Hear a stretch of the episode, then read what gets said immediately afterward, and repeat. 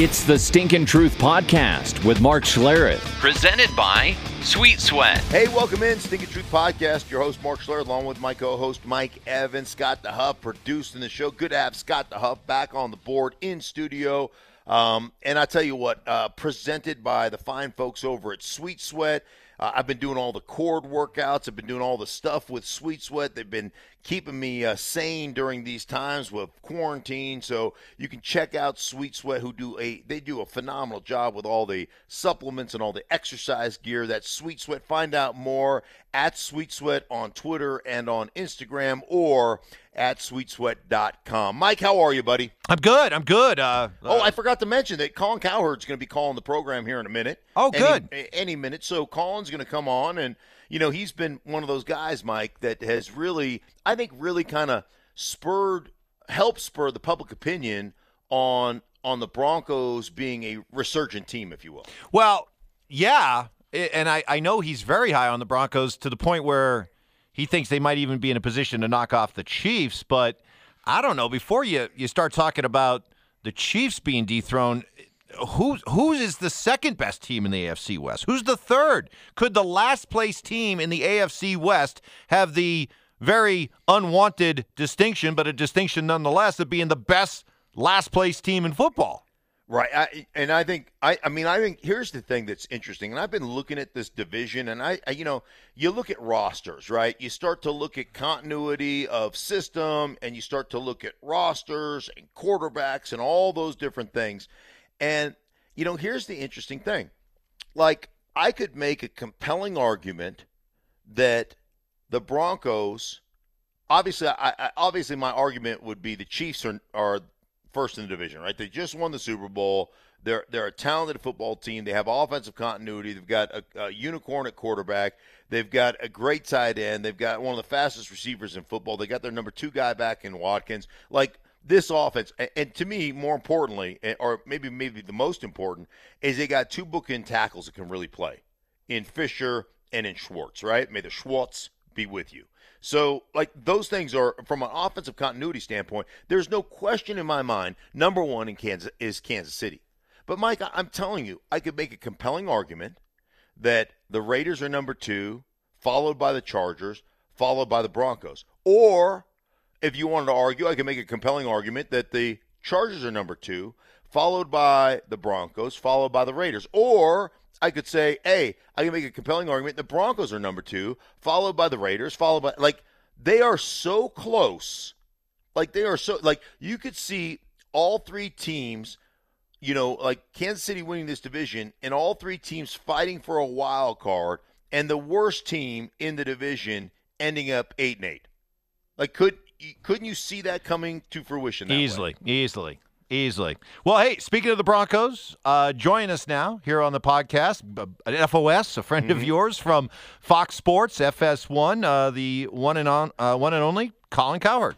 Hey, Colin, man, I, have got to tell you, like you have started this national trend, which is, you know, the Denver Broncos are a playoff-bound team with a, a quarterback that was drafted in the second round that has the potential to be an MVP guy. I, you got to be pretty proud of yourself, I would think. But why is it I mean, why is it that you feel so confident about what they've done and kind of the direction they're going in? Well, it's funny because I just saw a stat last night in the internet that the over under that is being the most bet in the league is Denver the over. Um, we have a history in this league that there is always a team. Generally, I pick two teams every year to drop off. I've been pretty good on that one and I, I usually pick two teams that I think are going to what I call double their win total. And I think Miami is the easiest double their win total. I don't think Denver's going to double their win total, but I I do think they'll be substantially better. Number one, Vic Fangio's career tells you his defenses are always good, and they'll be better now with a healthy Bradley Chubb in year two. So that part we know. Um, but secondarily, um, I think they kind of figured out that this league is changing and it's becoming more and more a weapons league. Uh, perimeter players matter more. You can't touch them. And they have depth at running back, potential stars at wide receiver. I think the t- young tight end Fant, very, very good player. And I think they have terrific weapons. Now, are they Kansas City weapons? probably not yet, but I think they have the potential to be because I think Jerry Jeudy's unbelievable. So I just look at them and I think if Drew Lock can pop, and if you look at Drew Lock's numbers after his first year, they're better than Lamar's, Mahomes, and Wentz's first year. And all three of those players, two won the MVP year two. The uh, Wentz got hurt. It should have been three. So this idea that it's that, that it's uh, you know contrarian or a hot take to say yeah somebody's going to pop, and to me there's only two quarterbacks I look at: Kyler Murray, and I don't know if they have the right coach, and I think they're still rebuilding their defense, and Denver. Those are the two teams with the young quarterbacks that pop in year two, and and and you know it doesn't matter if it's broadcasting or quarterback play. There's a massive jump Peyton Manning, Andrew Luck. Um, there's usually a massive jump year one to year two in the NFL for a quarterback. Uh, tight end, similarly, is a position that you get big jumps year one to year two. So outside of left tackle on offense, which I just I think they overpaid and overdrafted for somebody there. I I like their offensive personnel a lot, and I think they have better personnel than the Raiders. Uh, they're I think they're more talented at quarterback right now than the Chargers. I think winning a Super Bowl in Kansas City, there's a natural pullback early in the year because everybody's told you how great you are. And Denver's always been historically a very good September team, especially at home, September, early October. So I think they get off to a hot start, and I think they're pretty good. Let, uh, oh, let me let me just ask you really quick, just from a continuity standpoint, how concerned are you, and how much do you put into, hey, a bunch of young weapons Young weapons take time to develop. It takes time to figure out what your identity is on offense. You've got a new offensive coordinator. You've been doing Zoom meetings. You haven't gotten your cleats in the grass. You're not, you know, you're not even quite sure what you are. Like, how much of a concern is that for you? And I know everybody has to do it, but I think the teams with continuity that have been doing it for a while under one system have a decided advantage in this situation. How concerned are you with Denver on that? Well, they've got continuity defensively, and I think offensive football is going to be sloppy league wide early. I think Brady will be sloppy early. So there's a. I, I think this is. I, I don't think anybody's going to be finely tuned. Maybe like a New Orleans with Payton, Brees, Thomas, but even they have Emmanuel Sanders. So if it's a sloppy, choppy September, who's going to win? Defenses, and I think Denver's defense will keep them in games. Um, you know, continuities. Yeah, I, I mean, yeah, I, I, I think it's probably an issue, but I think it's an issue for everybody, and I think, I mean, the Chargers have a new quarterback. The Raiders don't like their quarterback. you know, so yes, Kansas City's an obstacle, but we have another playoff team this year. What is it? Seven in the mm. AFC and NFC. Uh, so, I mean, I, I look at the division. I think Denver likes theirs.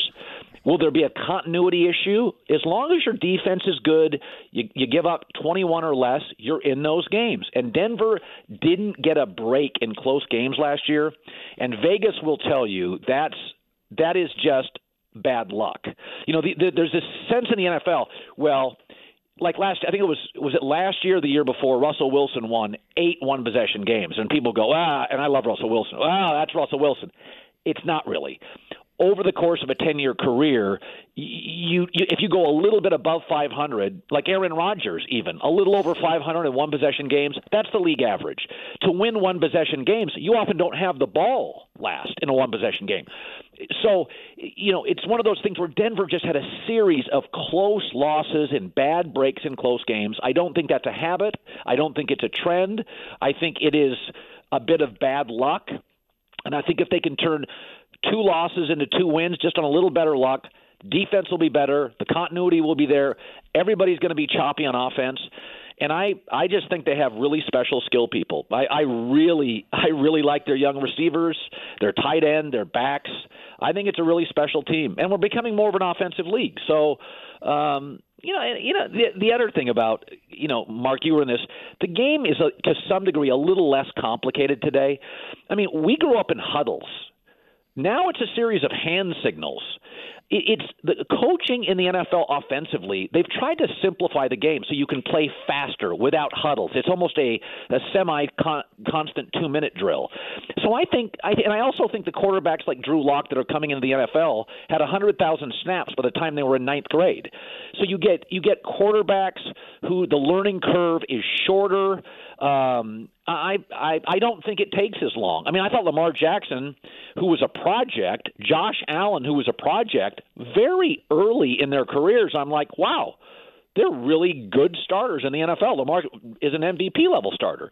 So I just don't think you have the learning curve. So the lack of continuity would have bothered me six years ago. It doesn't bother me as much now. Visit with Colin Cowherd. Colin, uh, more on, on Lock and the idea that you think he can pop. This is a guy in a league in which we're seeing more and more teams feel, hey, not only do we need to get our quarterback, but we got to go get our quarterback in the first round, high up in the first round. Here's a guy who had a, a good but not spectacular career at Missouri. He was drafted in the second round. His own team, the Broncos, took their time in even giving him a, a chance to practice last year, and then he plays five games. So I, I know you mentioned the numbers, but what is it for you for the eye test that that makes you think, and you're not the only one that that makes you think this guy is ready to be something special? Well, I don't hold him against hold it against him. He played and didn't win a ton at Missouri. Missouri is a basketball school in a football conference. Uh, Missouri wins eight games. You're like, whoa, that's great for Missouri. Um, you know, it's an average program with a handful of NFL level players. Uh, he's super athletic with a big arm. Uh, basketball, football, very athletic, big arm. Second round is it's no slap. I mean, second round. Remember, the average draft, guys. There's only about three teams that need a quarterback. We're, Mark and I have talked about this. We have a saturation point. So if Tua works in Miami, Burrow works in Cincinnati, and and Herbert works in Chargers in LA, and I think all three will. You're getting to a point next year where the Colts probably need a long-term starter. Chicago, New England, Jacksonville.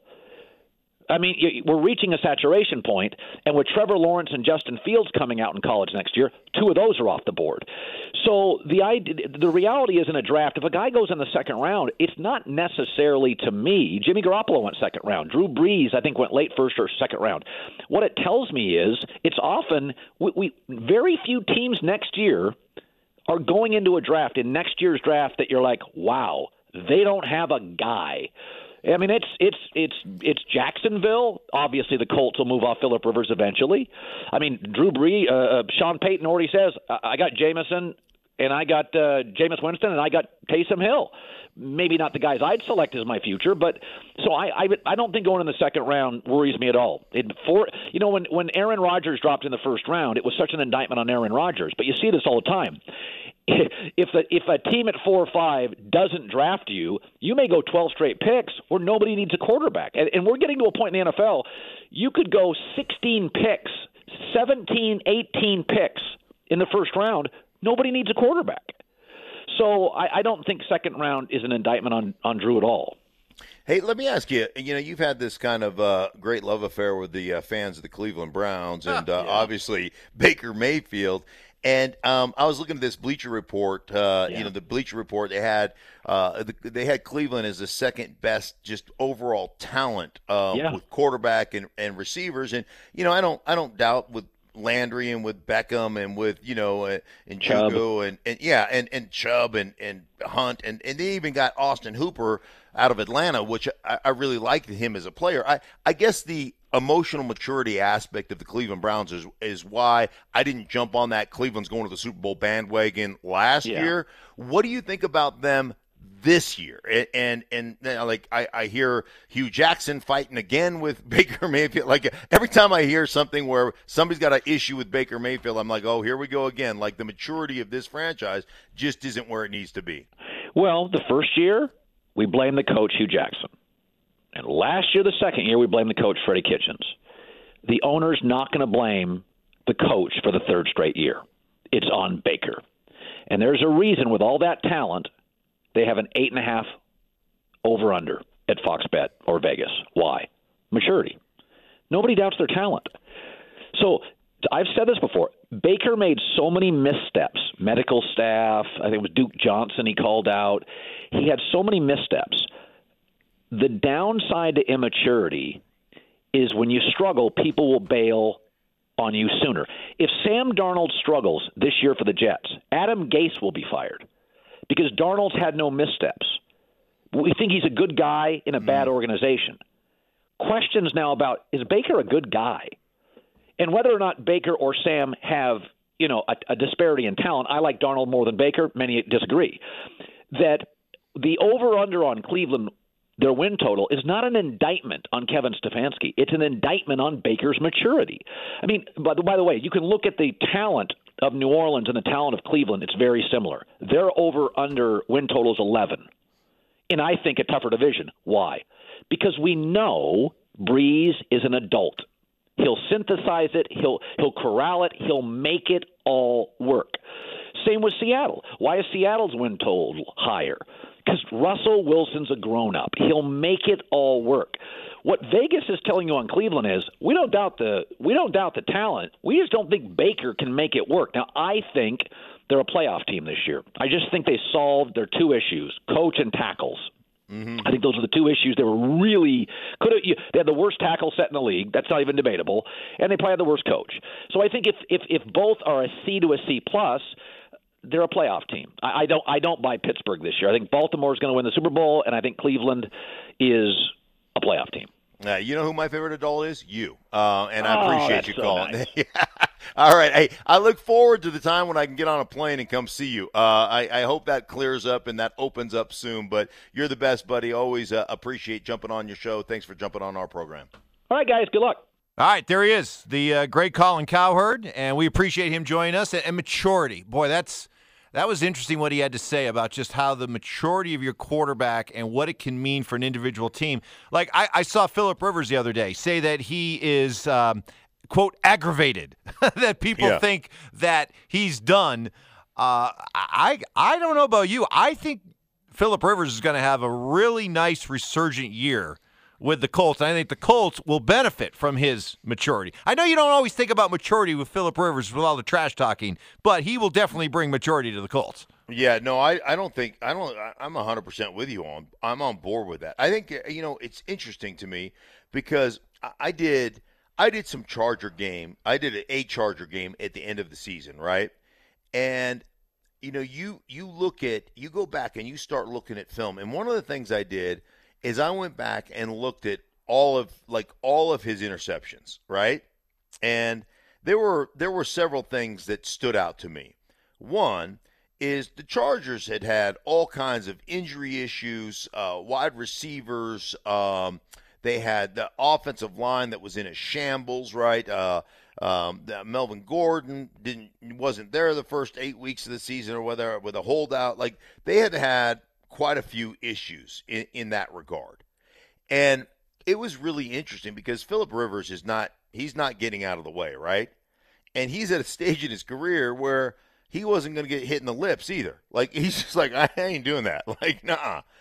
And it was it was wild when I started looking at all the interceptions. I put all his interceptions on, on film and just kind of looked at them because every one of them has. And Peyton Manning said this once. Every one of them has a story, right? Every interception has a story, but ultimately, you as the quarterback, you're the one who endorses the check. So, like, it, it comes down to you, but every one of those things has a story. And, like, if you start looking at them all, Mike, some of them are, I'm not going to get hit. I'm not taking one in the lip. So, I'm going to throw it here and I'm going to give my guy a chance. And if somebody breaks on the ball, so be it. And there were a bunch of interceptions where they're trailing and he's just trying to make a play. You know, he's throwing a 50-50 ball up and the defense uh, the defender comes away with it. Like there's a couple of those that I look at and go, "Hey man, if you're not down by 10 or 14, that that pick never happens." You know what I mean? So there's there's some of that that goes on there. But I look at this situation with the Indianapolis Colts, and I did a any I did a Colts game. Man, you talk about Castonzo and Nelson and Ryan Kelly and um, um, uh, Glowinski is is I Yep, think their right yep. guard's name.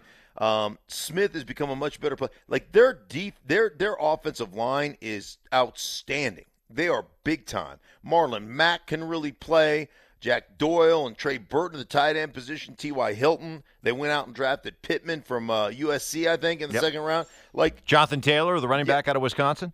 They are a talented group. But the biggest thing is Philip Rivers has got to he's got to beat you from the pocket, and he has he, he's got that ability. There's no question he has that in spades. He couldn't play from the pocket last year.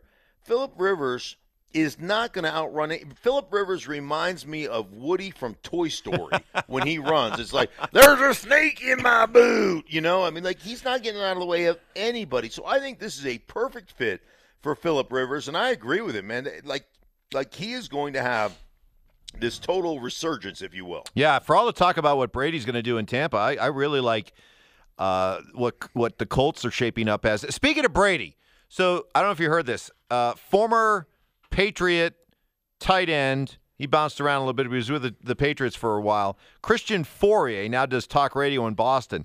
Said that he believes the Patriots will be better off without Brady. Now, he he didn't say that it's because he, he thinks you know Brady you know sucks now. What he said was is that Brady is all about now. Brady is all about trying to win now, and he's he's more interested in throwing the ball away or or just you know uh, living to fight another day and he is very adamant about who he'll trust when it comes to receivers. And Fauria's point is that the Patriots are at a point now where they have to look ahead more and they have to develop more. And for that reason, they might be better offensively without Brady because the quarterbacks they go with, either Stidham or Hoyer, will be charged with the idea of, hey, you got some young talent like a N'Keal Harry, make him into a star. Something that Brady maybe wasn't or wouldn't have the patience to see through at this stage in his career. You buy that? Yeah, actually, you know what? I, when I first saw the headline, I was like, "Oh, come on, Christian! Like that's uh, like clickbait, right?" But no, I mean, I think that I think that makes a certain amount of sense. I think that is actually, um, I think that is actually good. You know, Brady is one of those guys that's so intimidating. He's so precise. He wants everything done the way he wants it done, and you know, he's going to go to Julian Edelman. Julian Edelman's one of I think four receivers in football, including one was a running back that had 100 catches. I think he, he ended up right at 100. I think Michael Thomas led the league. I think I think uh, it was Michael Thomas, and I think it was uh, um, Christian McCaffrey, and then I think it was DeAndre Hopkins. I think I think the fourth was Julian Edelman. I may, I may be wrong on that, but it's I'm I'm close. I know that I'm close. So um, I think that's I think it's interesting. You know, you're like, hey man, I'm not going to anybody that that I don't trust, that I don't believe in, and that's not going to be exactly where I want him to be. So. Um, that part of it is growing as a, as a franchise or, or developing some younger players is, is probably there's probably some truth to that statement. Um, are they better off? No, I mean it's Tom freaking Brady. Um, they're not better off like in the now to win right now, but are they better off in the future as a football team offensively developing some of those young kids? I mean, maybe. Like maybe that's maybe that's the case. I mean, we don't know if Stidham is going to be the deal or not, but it certainly seems like he's going to get the opportunity, right? It it certainly seems like they like him enough to say, "Hey, man, this is our next, you know, Tom Brady." Not saying he's going to win six Super Bowls, but this is going to be the the kid that we develop and is going to become a starter, and we believe in him, right? I mean, how else do you read? How else do you read that, Mike? Well, I don't read it into them tanking. I know that's a popular theory. Well, Yeah. they're just going to dra- drive this thing down to the ground and they're going to go with Jarrett Stidham to drive this thing into Trevor Lawrence territory. Here's what you don't understand. i- i- Is that in order to get Trevor Lawrence, you're going to have to go 3 and 13, 4 and 12. And the Patriots, while I don't expect them to be a, a 10, 11 win team, the fact is, is because of what they have defensively, uh, along the O line, just all the veterans and coaches that they have, and that ingrained culture that they have there. They could fall out of bed and win seven or eight games. So the the notion they're going to win, I don't think they could. I don't think they could tank even if they tried, Right. just because they're they're too used to winning. Right. The other thing is look at who's look like let's look at who's in their division. Uh, Miami is still a work in progress, and you know, I mean, myself and I think a lot of people really like Tua, but come on, there's going to be a learning curve there as well. Like Kyler Murray early in the season, even though like Kyler Murray's got some onions, right? I mean, I remember sitting in a meeting with Kyler Murray before the first game of the season, and and I knew Kyler Murray was going to be okay because we were we were discussing like issues and things that he's got to work on and, and the transition and stuff and and we were talking about the preseason. I was like, well, here's what I think, and and he just kind of looked at me and I I was like, what? And he goes, well, I mean, you can tell me what you think. I don't really give a shit. That's like literally what he said to me. I was like, "All right, you're going to be all right." Like I like it. Like, I really don't care what you think, you know, because I care what my coaches think, and I, I care. I, I know I can play, and it was it, that was a like that's a really cool thing about Kyler Murray to me. Like you are really you are you know, like you got some you got some sauce to you. And at the end of the day, like the second half of the season, Kyler Murray was actually really good. That offense really. Now there was a change. They went and got the uh, you know uh, Drake from Miami. They traded for him. Um, obviously, their coach Cliff Kingsbury made a transition to being more balanced and running the ball more, which took some pressure off pass protection and all that stuff. So they made some transitions to help him along the way. But he's got some he's got some sauce. He's got some onions about him. I think I think so does uh, you know so does uh, uh, Tua. But but there's a growth process there. And I look at that division, and I think you're 100% right. Come on. Like, all of a sudden, New England's going to win two or three games because look at the division they play. Come on, you're going to you're going to you're going to beat the Jets at least once just because they're the Jets. And Miami you're probably going to beat in New England because they're still trying to figure themselves out. And does anybody I know Buffalo's defense is incredibly tough, but come on now. Really? I mean, like I think the Buffalo Bills will win the division, but still, that division to me is still a, a weak division. So there's no way they're going to win two or three games in New England. I'm 100% with you. They've got just too much pride, too much knowledge, and if you think Bill Belichick is is playing to lose, like you don't know Bill Belichick. You just like that's silly to me. All right. Well, hey, that that was that was fun. Uh, always good to to hook up with a guy like Colin Cowherd. I love his love his passion.